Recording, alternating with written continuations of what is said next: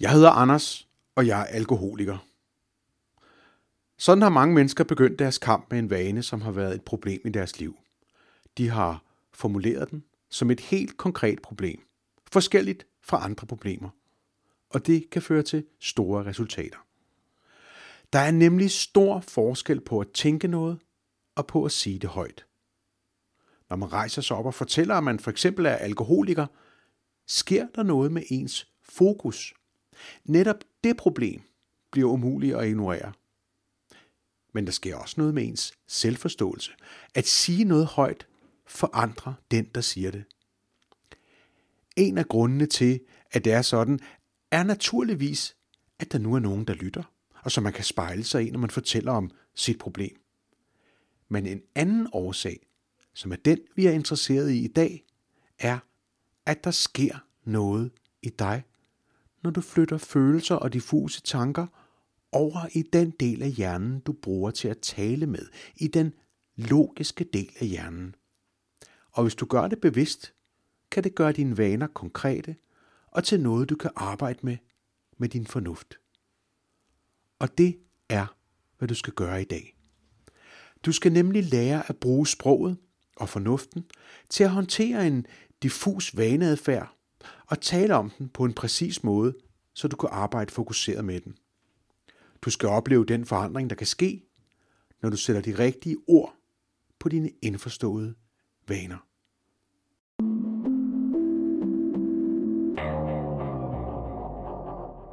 Jeg hedder Anders Kolding Jørgensen. Jeg er ikke alkoholiker, men jeg er til gengæld adfærdspsykolog og rektor her på Vaneinstituttet. I dit andet semester her på instituttet tager jeg dig på en vanerejse skridt for skridt, fra du opdager en vane, du gerne vil bryde, til du ender med at være så bevidst om vanen, at du ikke længere er styret af den. I første lektion begyndte jeg med at lære dig om emhætten, altså om det tankemøller, som du sandsynligvis rent vanemæssigt har lært dig selv at sætte i gang, hver gang du støder ind i din problemvane.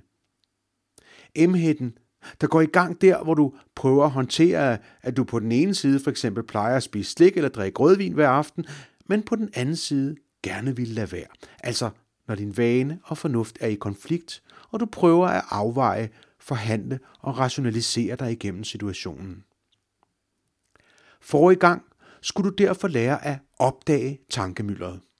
Og den evne skal du bruge og træne videre her i anden lektion, hvor opgaven nu bliver mere konkret. For nu skal du tage fat på den vane, du gerne vil arbejde med på resten af vanerejsen. Din opgave bliver at tage fat i en enkelt vane, og også at tage fat på den på en anden måde, end du sandsynligvis gør i dag. Nu sagde jeg, at du skal tage fat på én vane. Og her vil du måske omgående komme i tanke om en 3-4 andre, du gerne vil lave om på. Hvorfor egentlig nøjes med en? Jo, det er der to gode grunde til. For det første er det, du lærer her på vanerejsen, faktisk ikke at bryde den enkelte vane. Du lærer kunsten at bryde vaner i det hele taget. Du lærer strategier for at tale om og håndtere vaner. Og du behøver kun én enkelt vane for at lære og træne den metode, du senere selv kan bruge andre steder i dit liv. Den væsentlige årsag er imidlertid, at vanearbejde handler om at stille skarpt og holde fokus på den adfærd og vane, du arbejder med. Og det kan du simpelthen ikke, hvis du har mange forskellige vaner, du gerne vil arbejde med på samme tid. For så vil din tanke meget let smutte andre steder hen, når arbejdet bliver lidt ubehageligt, eller der lige dukker nogle tanker og associationer op. Når der er mange projekter i gang, kan du også meget hurtigt begynde at forhandle med dig selv og afveje de forskellige vaner imod hinanden. Forestil dig for eksempel, at du prøver at snakke mindre. Hvis du på samme tid er i gang med at prøve at bevæge dig mere og spise mindre ved måltiderne også, er det jo meget let lige at give sig selv lov til en ekstra snack i dag, fordi du jo ja, gik lidt flere skridt, end du plejer. Eller hvorfor overhovedet undvære rødvin lige nu, for nu er det jo faktisk motion, det handler om, ikke? Pludselig er opmærksomheden stukket af, og du kan sikkert allerede høre emheden her. Derfor skal du nu gøre det let for dig selv, og sværere for vanen, og vælge en enkelt vaneadfærd, som du nu vil arbejde med. Og det betyder faktisk også, at du skal sætte alle andre selvforbedringsprojekter på standby. Eller endnu bedre. Drop dem helt. Jeg giver dig lov. Hvis de er vigtige, kan du altid tage fat i dem igen senere. Og det er jo ikke sådan, at du har noget at tabe.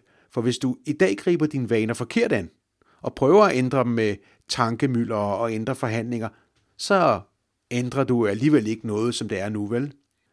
Så kan du uden risiko droppe alle selvforbedringsprojekterne, fordi de gør jo ikke nogen forskel i praksis.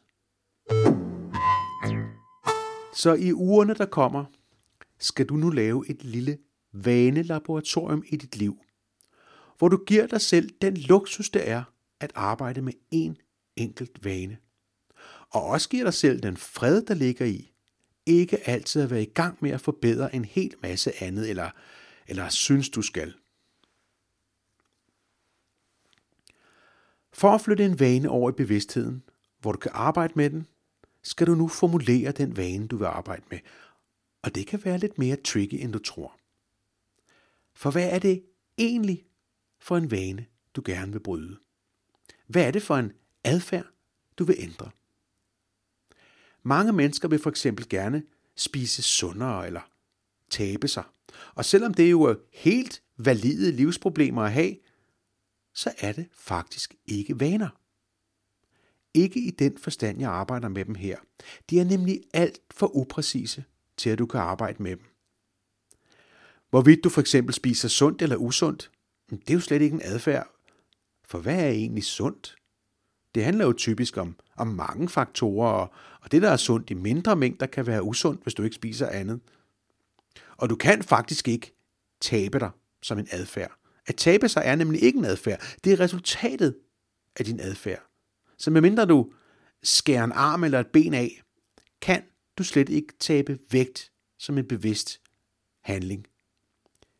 Men du kan arbejde med en konkret adfærd, som påvirker din vægt. Dit næste skridt er derfor at stille skarp på den konkrete adfærd, du gerne vil ændre og at lære at formulere den som netop en adfærd. For vaner er konkrete, og de knytter sig til konkret adfærd, ikke til mere øh, generelle livsprojekter eller mål. Hvis du vil arbejde med vaner, skal du have lupen frem, ikke kigger den. Hvis du gerne vil spise sundere, er du for eksempel nødt til at finde ud af, hvilken adfærd du har i dag, som fører til, at du ikke synes, at du spiser sundt, hvad er det egentlig, du gør? Hvilken adfærd har du i dag, som du synes er usund? Det kan også være, at dit problem handler om, at du arbejder for meget. Også det mål, som jo ellers lyder og føles skarpt, er jo i virkeligheden diffust. For hvad er egentlig arbejde for meget? Det afhænger jo sikkert af, hvem i familien du spørger, og hvornår. Og selve definitionen af, hvad der egentlig er for meget arbejde, kan du faktisk selv ændre på, hvis det er belejligt. Og derfor vil du ofte ende med, at emheden går i gang, hvis du prøver at løse sådan et bredt og uskarpt problem. Og derfor skal du nu omformulere dine brede mål og livsprojekter som konkret adfærd. Konkret adfærd er noget, du gør. Og her opdager du sikkert hurtigt, at du faktisk gør flere ting, som for eksempel fører til, at du ikke spiser sundt eller tager på. Så nu går din udvælgelsesproces i gang. For husk, vi skal faktisk kun bruge én vane, for at vi kan arbejde med hele dit vanesystem og din måde at håndtere vaner på. Så du skal ikke løse hele dit livsproblem. Bare finde en adfærd, som er konkret. Altså noget du gør, som vi så kan arbejde videre med lad os sige, at du arbejder for meget. Hvordan kan man omsætte det til en konkret adfærd? Her kunne den konkrete adfærd, som du valgte at fokusere på, være at åbne laptopen derhjemme, for eksempel. Eller det kunne være at tjekke e-mail. Begge dele vil sandsynligvis være en del af at arbejde for meget, men i modsætning til det diffuse mål, er begge dele en helt konkret adfærd. Det kan du konstatere ved, at det er noget, du 100% entydigt kan afgøre, om du gør eller ikke. Altså enten er laptopen åben, eller også er den ikke. Og du kunne faktisk også tælle, hvor mange gange og hvor længe din laptop er åben, eller hvor mange mails du tjekker. Og det er ikke ens betydende med, at du skal tælle det, men en indikator på, at du nu har fået fat i noget konkret, er, at du ville kunne måle det. På samme måde med usunde spisevaner. Her kunne du for eksempel vælge at fokusere på den adfærd, der hedder at spise snacks eller at købe pizza. Begge dele er konkret og spiller jo sandsynligvis en rolle for din samlede sundhed. Og enten kommer din mad fra pizzeriet, eller også gør den ikke. Og enten er det, du spiser, snacks, eller også er det ikke. Og det er på samme måde let at tælle og veje, eller hvordan man vil måle det. Altså ikke fordi du skal måle, men hvis du kan, så er det som regel nok konkret, og hvis du ikke vil kunne det, så er det nok stadig for diffust. Nu skal du altså vælge en vaneadfærd, du gerne vil ændre. Det er dagens opgave. Og den skal du formulere for dig selv. Sig den gerne højt eller skriv den ned, det skader i hvert fald ikke. Det vigtigste er, at du formulerer den.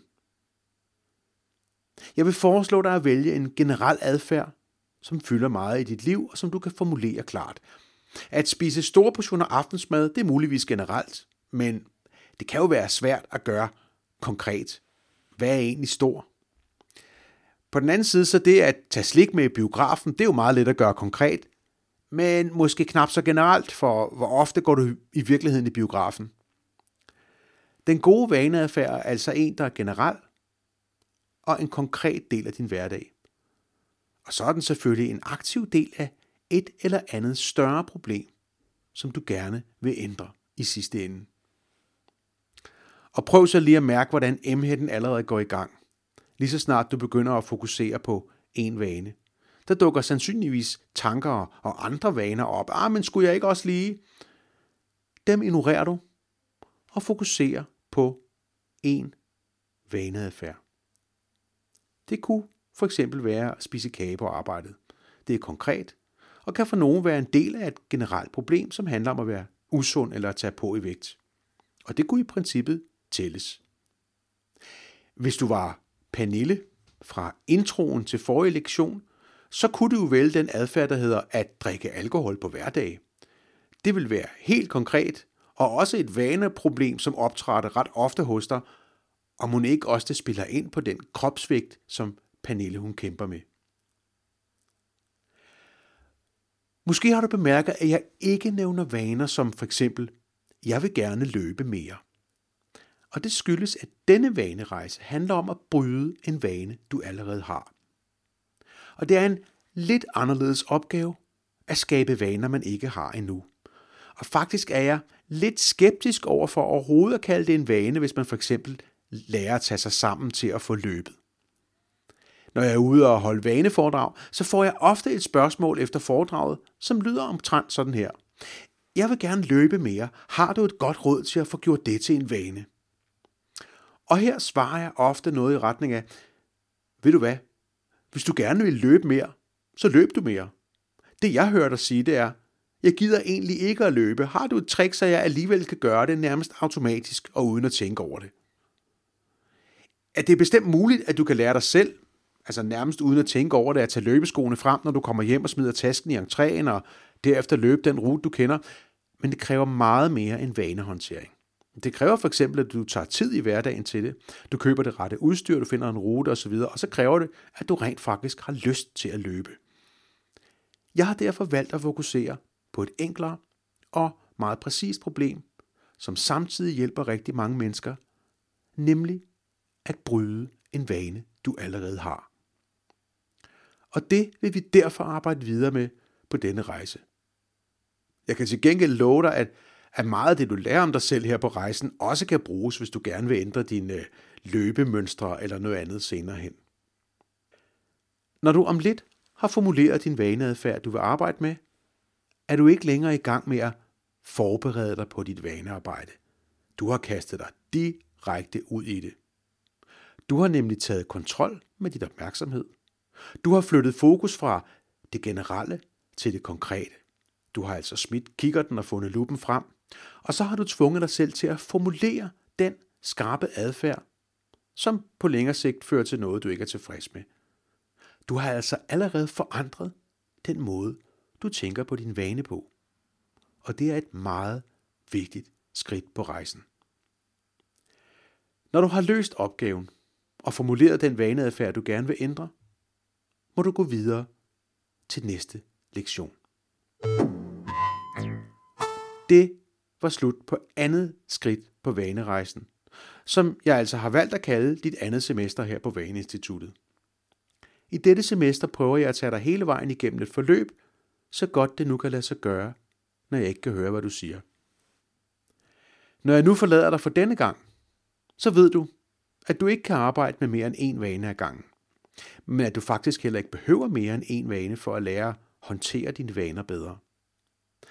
Du ved også, at vaner og vaneadfærd er konkrete. At det ikke er en vane at spise sundt eller usundt, men at det er en vane at spise chips. Fordi det er noget, du kan konstatere, om du gør, og som du i princippet kunne måle eller tælle. Sådan er konkret adfærd. I næste lektion skal du dykke ned i din vaneadfærd og begynde at lede efter den anden halvdel af vanen. For din adfærd er faktisk ikke det samme som din vane. Det lyder måske lidt underligt, når du hører det første gang, men du kan for eksempel sagtens træffe et bevidst valg om at spise chips eller købe pizza, uden at det er din vane, der træffer valget for dig. Så dit valg og din vane er ikke det samme. Og derfor skal du lede efter vanemønstret. Og ikke mindst den situation, som sætter din vane i gang. For først, når du har en vanesituation og en adfærd, så har du en vane. Og når du har en vanesituation, kan du for alvor begynde at forstå din vane bedre. Og det kan du roligt glæde dig til. Alle lektionerne i denne anden sæson af Vaneinstituttet, altså hele din vanerejse, som du nu er begyndt på, bliver samlet som en e-bog og sendt ud til alle, der er indmeldt på instituttet. Hvis du vil modtage e-bogen gratis, så skynd dig ind på vaneinstituttet.dk og tryk tilmeld, mens du husker det. Mange af de erfaringer, jeg deler i podcasten, stammer fra min klinik, som jeg driver som psykolog, og hvor jeg hjælper mennesker med at få brudt de vaner, der plager dem. Hvis du kæmper med en vane, du gerne vil have hjælp med, så klik ind på Vaneklinikken og tag fat i mig. Første samtale er gratis, og jeg har naturligvis tavshedspligt. Vi høres ved i næste lektion. Jeg tror på dig.